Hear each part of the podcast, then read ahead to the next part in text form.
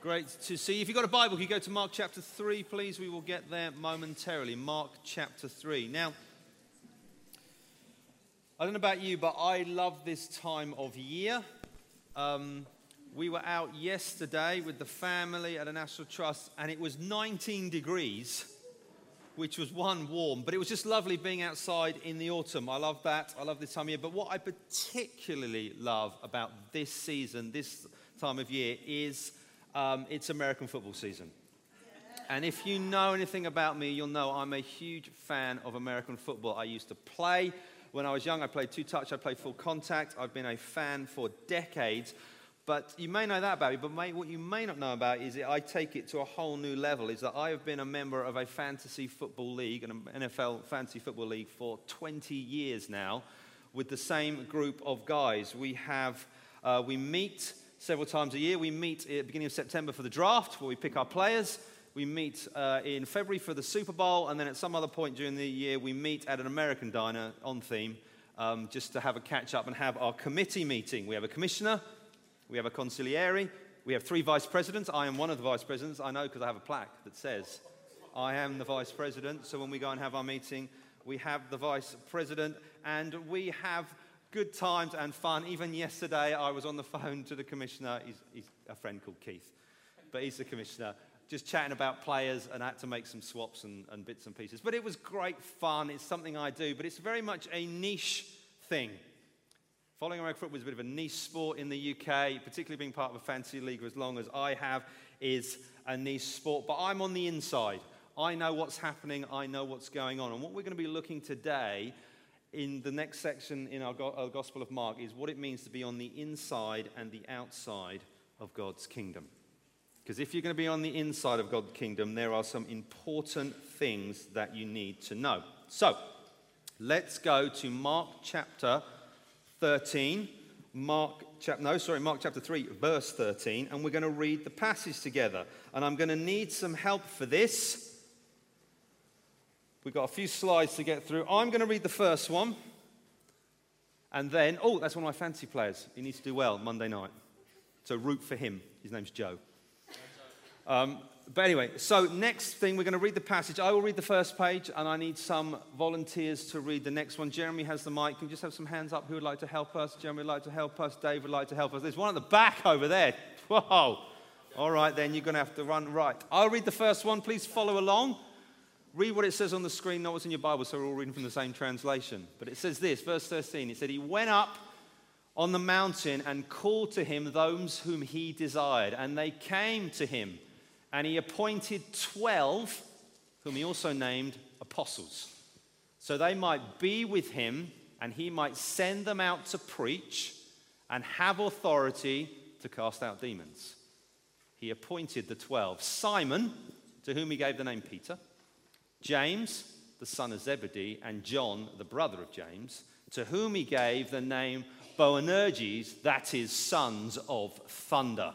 Andrew and Philip and Bartholomew and Matthew and Thomas and James, the son of Alphaeus, and Thaddeus and Simon the Canaan and 19 and Judas Iscariot who betrayed him. Then he went home and the crowd gathered again so that they could not even eat. And when his family heard it, they went out to seize him, for they were saying, He is out of his mind. And the scribes who came down from Jerusalem were saying, He is possessed by Beelzebul, and by the prince of demons he casts out demons. And he called, he called them to him and said to them in parables, how can Satan cast out Satan? If a kingdom is divided against itself, that kingdom cannot stand. And if a house is divided against itself, that house will not be able to stand. and if a house is divided against itself, that house will not be able to stand. And if Satan has risen up against himself and is divided, he cannot stand, but is coming to an end. But no one can enter a strong man's house and plunder his goods unless he first binds the strong man. Then indeed he may plunder his house. Truly I say to you, all sins will be forgiven the children of man and whatever blasphemies they utter. But whoever blasphemes against the Holy Spirit never has forgiveness, but is guilty of an eternal sin. For they were saying, He has an unclean spirit. And his mother and his brothers came, and standing outside, they sent to him and called him. And a crowd was sitting around him. And they said to him, Your mother and your brothers are outside seeking you. And he answered them, Who are my mother and my brothers? And looking about at those who sat around him, he said, Here are my mother and my brothers. For whoever does the will of God, he is my brother and sister and mother. Okay, thank you, everyone. Can you give those guys a hand? That's not easy. Reading that, especially, especially when you have Simon the Cananaean and Thaddeus in there and a few other strange names that we're not familiar with. All right, big idea today. The big idea of what we can look at is those who are in the kingdom are those who spend time with Jesus and do his will, those who spend time with Jesus. So we're going to look at this theme of insiders and outsiders, which is something that runs through Mark's gospel, but is particularly explicit here. And we've got two things. To look at Jesus' new community. First of all, then we're going to look at the question of who is in control. So, Jesus' new community, this first section, famous. Um, if you're familiar with any parts of God's word, and it is the calling of the 12 disciples. And the theme of following Jesus is one of the key ones that runs throughout the Gospel of Mark. We've seen Jesus call the fishermen, uh, Simon, Andrew, James, and John. We've seen him call Levi, the tax collector, particularly to follow him, but there were others who came and followed him. We see them in other Gospels, those who are named uh, in the books of Acts. So there was a group of followers. But Jesus then now calls 12 men to form his kind of his inner core of what he is doing in the world. And it begins, verse 13, with a calling. It says, He went up on the mountain and called to him those whom he desired, and they came to him. This is a solemn action. The language there in the original Greek is something symbolic is happening. And so Jesus goes up a mountain. Mountains in Mark's Gospels are places of significance. Something is going to happen. When you hear about Jesus going up the mountain, take note. And these reflect other times in our Bible where things happen on mountains. They're places of revelation, they're places of significance, they're places where people meet God. And so something is happening. When you read Jesus is going up a mountain, think, uh oh, something is going down here, something important. The first thing he says is he called. The language there is strong. It's like he summoned. He gave a direct command to people there. So he called, and it says, whom he desired. And so, what it means in the calling of the 12, it's all about Jesus. He is the one who called them. He called the 12 to be with him. They didn't apply and got the job among a bunch of applicants. They weren't the ones saying, Pick me, pick me. Jesus, in his divine sovereignty, said, You will be with me. And it was based on the heart of God in that. And they are um, being part of this new com- um, community that Jesus is forming, and they are undeserving men. There's nothing about them that puts them forward and say, Well, they've got a great resume, we'll have them. No, this is all on the sovereign call of God. And so, what it means is this new community that Jesus is building is based on Him, based on His call, and this is merely a of continuation of what we've seen throughout the gospel. Called the fisherman, he's called Levi the tax collector. And it says they came to him. And this is significant at the time because the Jewish rabbis um, at the time, they didn't pick their student, student applied to them and said, Can I be, can you be my teacher? Here, Jesus is the teacher with the one authority, and he's saying, You come to me, and I will teach you. I will instruct you. And so Jesus is the focus of the call. It's all about him. And then he gives them a role within that. He says, He appointed. And the language there is um, he, he brings into existence, he creates something that wasn't there before, which cut, cut, fills in with Mark's theme. If you've been following along with us, go back to Mark 1, verse 1 that we looked at right the very first week of the series about this is um, God's doing something new. The language there was similar to the language of creation, which we found in Genesis 1 1. Something is beginning and it's following on here. Jesus is creating a new community, He is bringing something into existence. So He appoints these 12 men um, to be part of it, and then He names them. It says he calls them apostles. That talks about authority because in creation, what did Adam name? The animals. Adam named. He had authority over them. And so God says, You can name them. And it shows that. So Jesus is doing the same thing. He is naming his new creation there. And he's calling these guys apostles. And these means they're ones who are sent uh, with a particular person, a particular purpose, sorry. And uh, actually, apostles only comes up twice in the Gospel of Mark. It's much more common to use the word disciple. But those who be with Jesus and they are then sent uh, with uh, a particular purpose. And it says that they, they, these apostles, these disciples had two things that they need to do. First one, they needed to be with Jesus. Why did he call them? So that they might be with him. And that's first in order, which means first in significance as well. Most important thing that these 12 men were to do were to be with Jesus. The second was that they were then to be sent out. So the first thing was about their being, and the second was about them being sent out. They were, it was about who before what, who they were with before what they did which is the essence of discipleship. So they were called to be with Jesus, number one, have relationship with him, and then it was they were sent out to do something, and they were sent out to preach, which is the same language used about Jesus when he proclaims, he preaches. So they were basically doing what he was doing. He was preaching the message of the kingdom. They were then to do the same thing, and they were also then to cast out demons, which is also the thing we've seen Jesus doing. It was the, um, the first miracle even performed. We saw that back in chapter 1. And so they were basically to continue Jesus' message of the proclamation of the kingdom and to see that kingdom come with lives being transformed. So Jesus called these people to himself, he appoints them, and then sends them out to continue his mission. So we see a multiplication of all that Jesus has been doing. We see a relational aspect where they are to be with Jesus, we see a verbal aspect where they are to speak, and we see a behavioral aspect, things they are to do proclaim the message, cast out demons. And then it goes into their identity. Who are these? And there is a list, a list of 12. And the New Testament, we have a list in Matthew, we have a list in Mark, we have a list in um, Luke, and we have a list in Acts of the 12 apostles. And there are always 12. It is a uh, discrete unit within it. What's significant about 12? Well, if we go back into our Old Testament, when we come across 12, what, where do we come across 12? the 12 tribes of Israel, which were God's people. They were the direct descendants of Abraham, Isaac, Jacob, 12 sons. So we get the ethnic descendants of Abraham. That was God's people. And they grew and they multiplied, and we have the whole story of them taking the land God had promised, etc., etc. Jesus has now appointed 12.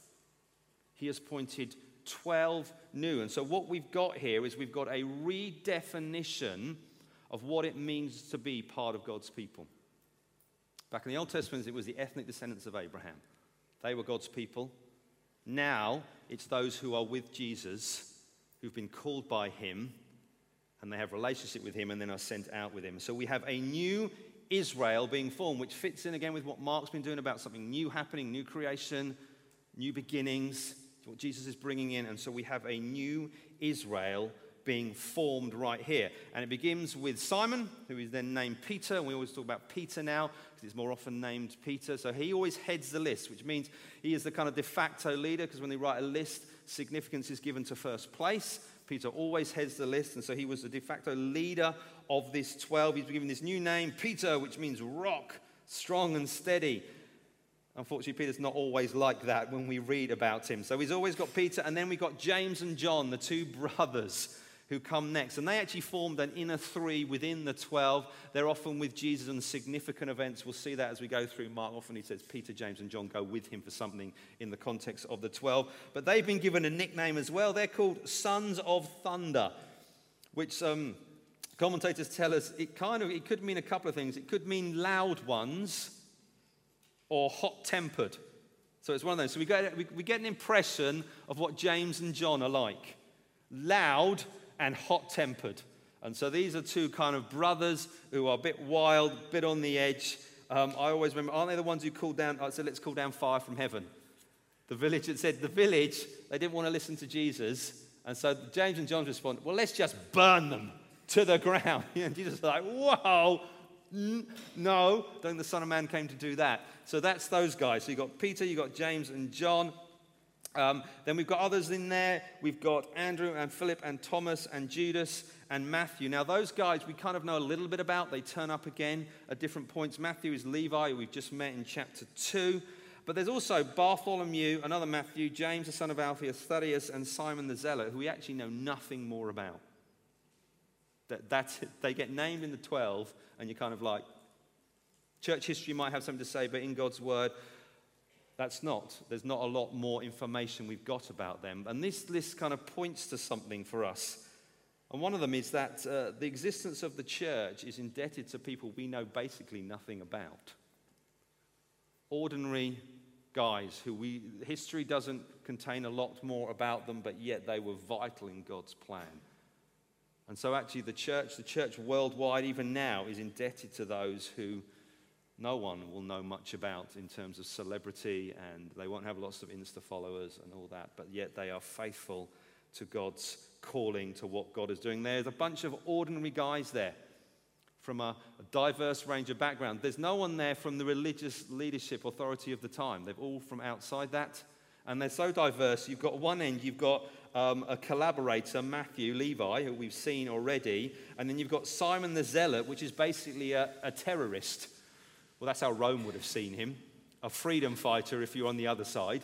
But you've got a collaborator and a terrorist in the same group, which I must admit, there must have been some fun dinner conversations there on political ideologies and how they deal with the ruling Romans who were overseeing them.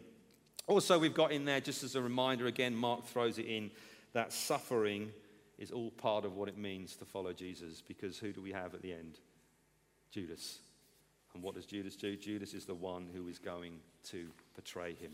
So, even at the beginning of what God is doing, the beginning of Jesus starting this new community, in there, there is suffering, there is the, the pain that will come through Judas's betrayal, which we will see later as we go through the gospel. So there is Jesus starting something new. The next thing we're going to look at is who is in control, and I'll pull this together of how it all works, how why Mark has ordered it the way he has in his gospel. And what we come to now is the first sandwich in Mark. Did you know Mark contains sandwiches? I didn't know this until I started studying it, but there, is a, there are sandwiches in Mark, and it's a literary technique to get a point across. And we've got the first one now. So if you've got your Bible, what we're going to look at in a sandwich, you have a piece of bread, you have filling, then what you have? Another piece of bread.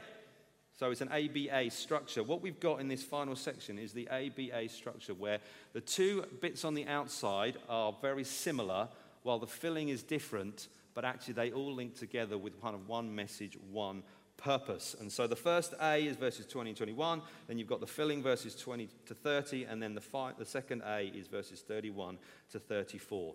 The first two bit, the first, sorry, the two A's both take place in a house where Jesus is surrounded by a crowd, while B is a confrontation between Jesus and the scribes from Jerusalem. And as we were reading the passage, that's the weird bit, which we'll get to.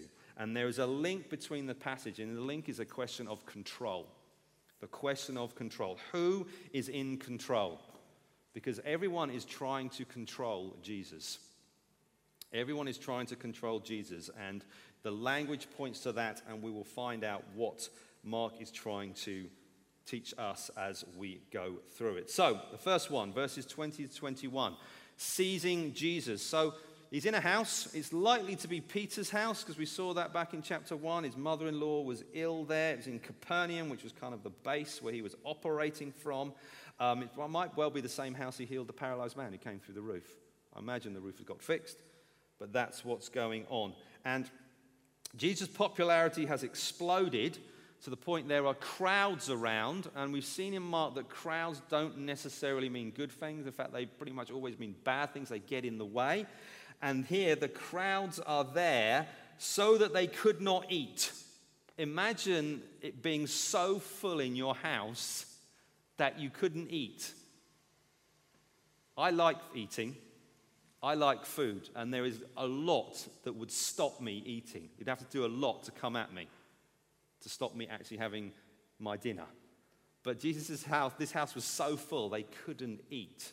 I don't know if that means they couldn't prepare the dinner or they couldn't serve it or what, but there was, must have been wall to wall in there, which means it was probably a bit close a lot of noise, a lot of energy, and so it's there. They were all packed into that house. Everyone's trying to get to Jesus, and it says his family heard about it, and the language there is quite broad. It might mean his actual family, but it's also got a broader context of those who were close to him, followers, associates.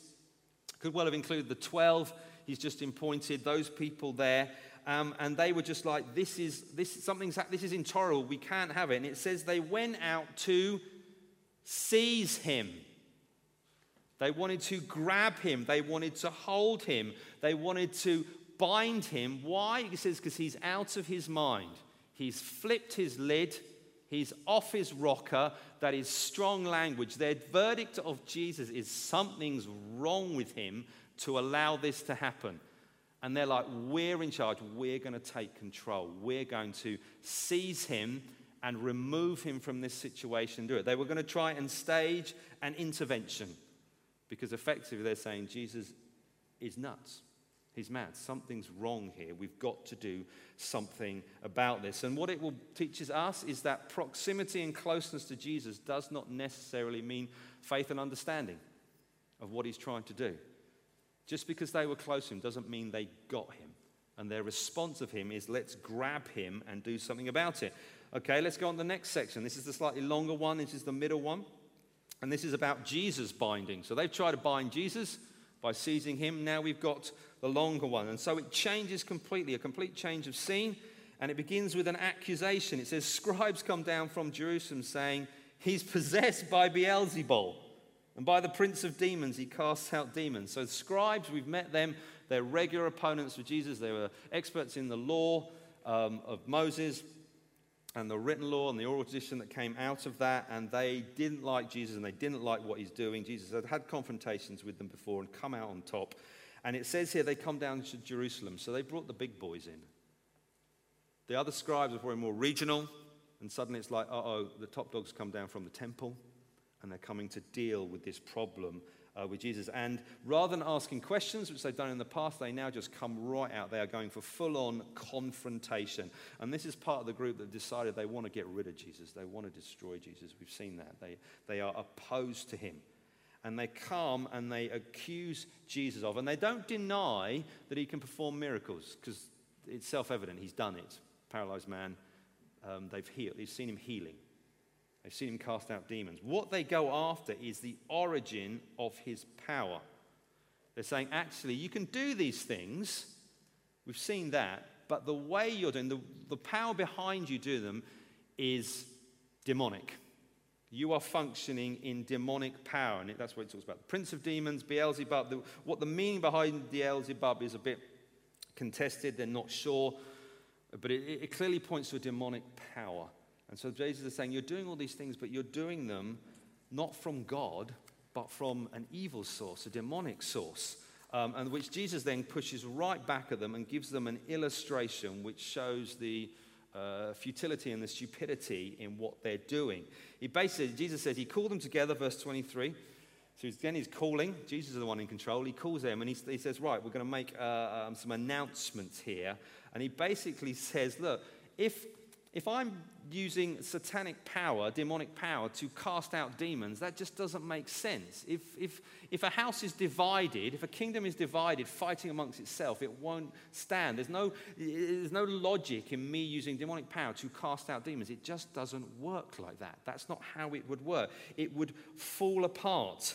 And he's saying, actually, that's not what's going to happen. If you're going to come in and you're going to de- deal with demonic powers, he says, actually, you have to bind up the strong man, which is a representative of the devil, of the power there. He says, you've got to bind him up, then you can plunder the house.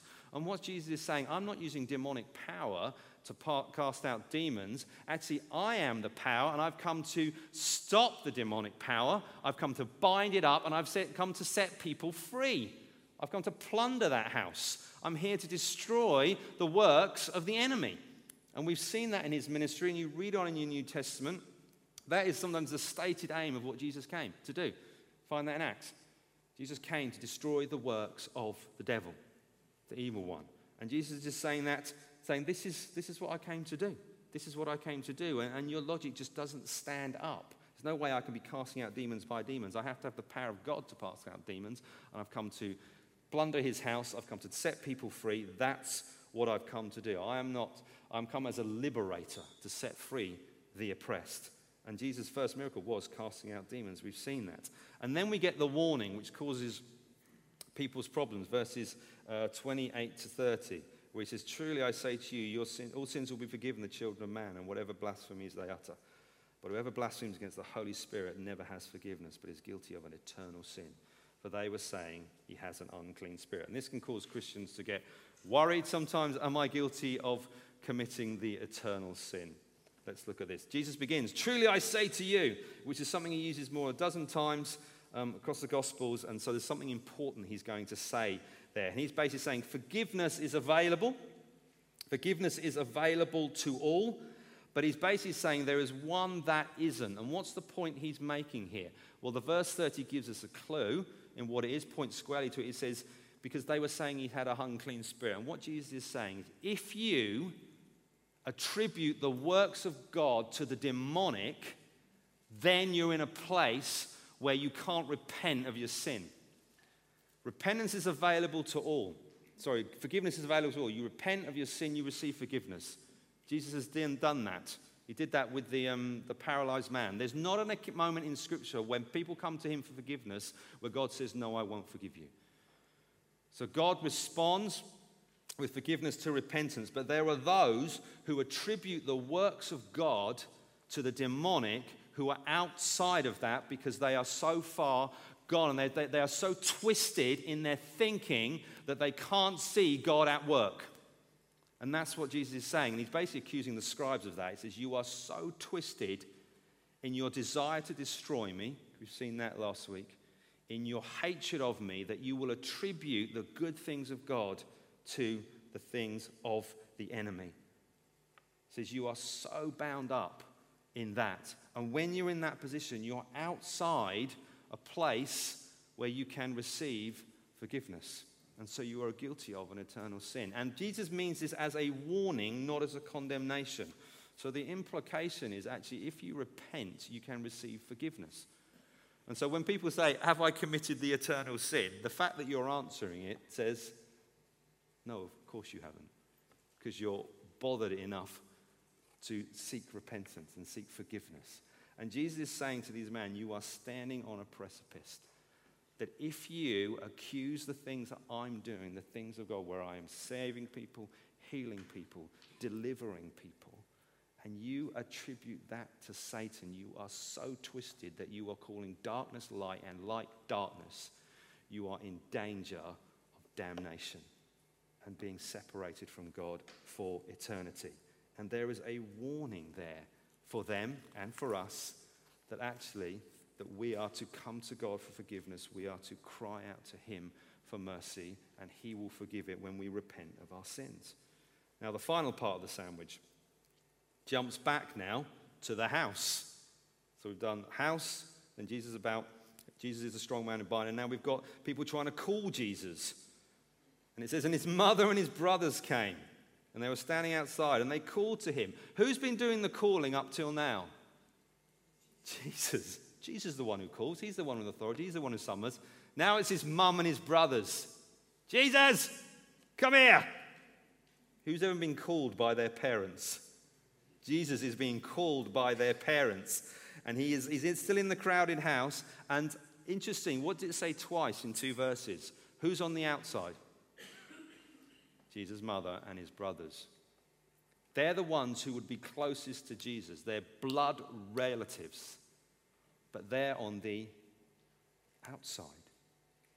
They're outside the house. They're not inside the house with Jesus. When Jesus called the 12, what did he call them to? To be with him. 12 are in there with him. Meanwhile, his own family, his blood relatives, are on the outside and they are calling, they are summoning Jesus to themselves. They're saying, You come to us there is a reversal of Jesus' call. They are assuming a position that is only for Jesus. He is the one who calls, He is the one in authority. He's the one who says, You come to me, you follow me. But actually, we've got the reverse here. And it says they're seeking him. Again, we saw that earlier when the disciples were seeking Jesus after the initial uh, healing at the synagogue. And the, the language there is to, to seek, to seize, and to control and capture. And Jesus says, No, I won't be that. I'm going to go on and I'm going to preach in other towns and other places the good news of the kingdom. And here now it's his family doing this. And so when the people say, Oh, your family's outside, and he makes this comment, actually, no, they're here. He's not denying they're not his family. Like, no, that's not my mum. Interestingly, dad isn't mentioned, probably because Joseph has died by now. So we know mum is Mary. Brothers, he definitely had one called James. But they're outside, and he's, saying, he's not saying, no, they're not my family. He's saying, those who are my family in God's family are the ones who are with me and close to me. And he's saying, actually, that supersedes blood relatives. Relation and proximity to Jesus is the key, and it is not dependent on a family relationship. It's on, based on faith and coming to Him. And He's saying, actually, my family are those who come and spend time with me. Because He said, This is my family here, doesn't He? He says, Mother, brother. He adds sisters in, probably because Jesus didn't have any sisters, He had brothers. But He brings sisters in, so it's, it's wide, it's everybody. They're my family because they are coming to me. And again, there's that reminder just because you think you have a proximity to Jesus because of something, it doesn't substitute for relationship. It doesn't substitute for relationship. And so, what we've got in this sandwich is we've got Jesus establishing a new community that begins it. This is what it looks like. And then Mark says, right, there's people who won't accept that. There's people on the outside trying to control Jesus, trying to say, no, this isn't how you should do this, Jesus. This isn't, there's too many people here. It's too much. There's too much going on. You shouldn't do it. Then you've got the scribes coming down and accusing him of actually, you've got demonic. And Jesus saying, no, I'm the one in control. I'm the one who binds up the enemy. I'm the one who sets people free. And then you've got the final part of the sandwich where people are calling him again, trying to control Jesus. They're kind of controlling him. And that's not how his new kingdom works. He's the one in control, he's the one in authority, he's the one we are to look to. And so, as we kind of pull this together, I want to ask you a couple of questions to maybe earth this, probe this, poke this in your life. The first one is Are you spending time with Jesus and his people? another way of putting it is Are you on the inside or are you on the outside? when it comes to His Word? Are you in His Word or are you out of His Word? When it comes to prayer, are you in prayer or are you out of prayer? When it comes to the gathering of God's people, are you in it or are you out of it? When it comes to corporate prayer, when we gather together, are you in it? Are you out of it? Uh, when it comes to our life groups, where we work out this community, are you in it or are you out of it? Because what you cannot do is rely on some other thing to get you in. You can't rely on a proximity or relationship. Well, I'm around Christians, therefore I'm all right, because we found that doesn't work. We can't rely on relationship. Well, my, my parents, they're believers, they, they spend time with Jesus, I'll be fine. My spouse, She's really good. She goes after God. She prays for us as a family. She does that. That makes me fine.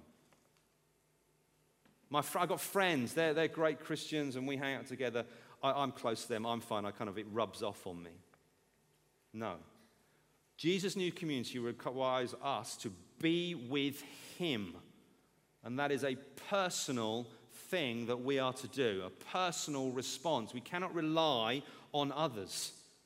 We also can't try and seize Jesus and control him and put him into our life. He supersedes that. He's greater than that. I'll fit Jesus in when it opens up in my diary, when I'm not pursuing my hobby, or I'm not doing a DIY project, or I'm, I'm, I'm, I'm feeling better, I'm a bit tired at the moment. Then I'll fit him in. He doesn't work like that. He calls you to him, and you come. You come be with him, you come be with his people because that's what He's created. That's the purpose of it. That's why we're here. We've been called to be with Jesus. We've been called to be part of His people, His community that He died to make. If you're not a believer here and you're sitting listening, I want to tell you straight out you are outside the kingdom of God, even though you're in the room here with us, rubbing shoulders, singing songs, listening.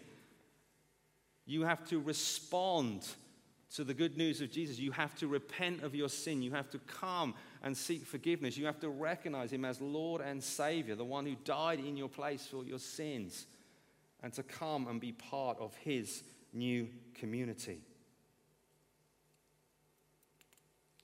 I'm so off my notes now. I'm not sure where I am.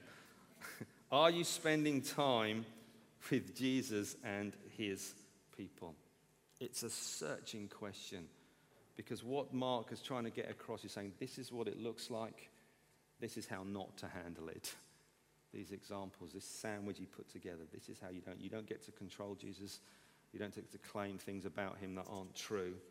He is the one. It's all about Him. So, are you spending time with Jesus and His people? What do you need to do? What adjustments do you need to make? What attitudes do you need to make? Don't be like His mother and brothers who stood outside and summoned, tried to summon Jesus to them. There's just the sheer audacity of it when we think about it. The good news is for Jesus' mom and brothers is they saw the light and eventually recognized who Jesus was, and his brother ended up leading the church in Jerusalem um, and stuff like that. So there is hope, but don't be those people. Second thing, are you telling others the good news? If we spend time with Jesus, if we spend time in his presence, if we spend time in his word, if we spend time in prayer, if we spend time with his people, our life is reorientated. Things are put back in order of the way they need to be and it reminds us of the power of the message and the fact that we need to proclaim that to others. We need to live it out. Jesus called that, those 12 to be with him so that they would then go out, proclaim the good news, cast out demons. Basically, go against the works of the enemy in all its forms injustice, evil, So, those who are downtrodden, those who are on the outside. We go and proclaim the good news and we live it out. We serve in word and action in all that we do. And the question arises are we helping outsiders become insiders? Are we helping people come into the kingdom? Are there people we need to talk to? Are there people we need to provoke? Even in our own family, some of you need to provoke people in your own family of where they stand in the kingdom. Some of you need to provoke your spouses. Some of you need to provoke your children, even your parents. Actually, where are you standing? Because the mission starts at home in what we're doing there before it spreads outside of our home. And we need to do that. And so, are we communicating the good news? Are we living it out in our workplaces, in our homes, amongst our friends, our social groups? Are we living in the good of all that God has done for us? The fact that we have been forgiven and we've been justified and we've been filled with the Spirit and we've been empowered to serve, knowing He will always be with us. We are to proclaim the good news and live it out wherever we find ourselves, wherever we are. Okay, it's time to stop. Do you want to stand? I'd love to pray for you. I'd love to pray for you now as we finish. And do the band, do you want to come up?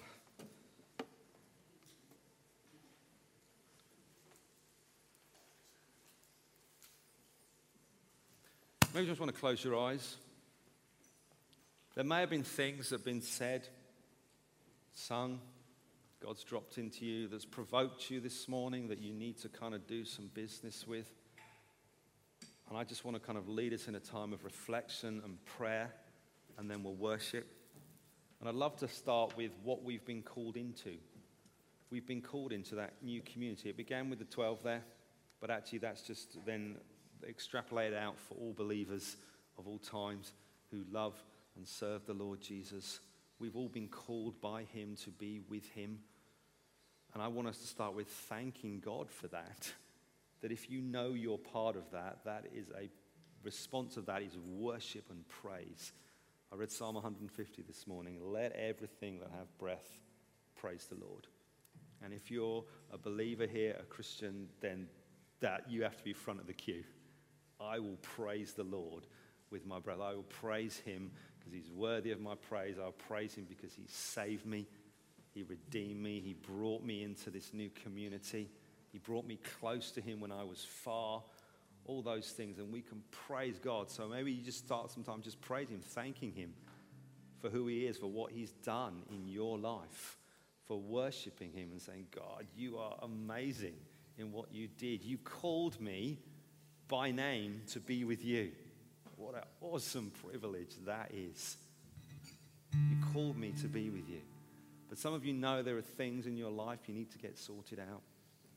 Things that you know where you've tried to control Jesus. You try to be the person you try to be, like his closest, his friends and family, trying to push him into the mold. Well, Jesus, you've got to look like this and be like this. It fits in my life. It fits with how we're doing. And you need to just bring that to God and say, God, I'm going to stop that. I'm going to repent of that.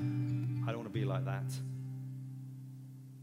There's some of you here who may not be believers, and you're in the danger like the scribes, who just attribute the things of God to other things. Oh, it's just this, it's psychosomatic, it's just cultural, it's this, it's just, and you rubbish the things of God. Even if you don't formally say it, if you, if you stand like that, you're on the outside looking in. You need to repent of your sin and you need to come to Him for forgiveness. And so that puts us all kind of in the same boat there. So if you know there are things you need to deal with, deal with them now. Come before God, repent. So I'm going to change this. If you're relying on others' faith to somehow carry you, no, you need to get right with God yourself. Let me just pray and then we're going to sing. Lord Jesus, we thank you. We thank you for your new community, your new Israel that you created based on faith in you and your works and what you've done, your death, your resurrection. Lord God, we thank you that you have called us to draw close to you. That is a wonderful thing. That is a wonderful gift, Lord, and we just praise you for that. And Lord God, we ask for your forgiveness where we have tried to squeeze you into a mold, we've tried to kind of fit you around the things that we think are important rather putting you first place and putting you as number one priority. Lord God, we forgive us where we've tried to kind of rely on others around us to carry us through rather than responding ourselves. Forgive us where we've been out of the word rather than in the word, out of prayer rather than in prayer, out of your community rather than in your community. God, we pray, God, draw us back to you that we might know your presence, Lord. We want to say we love you and we praise you. And God's people said,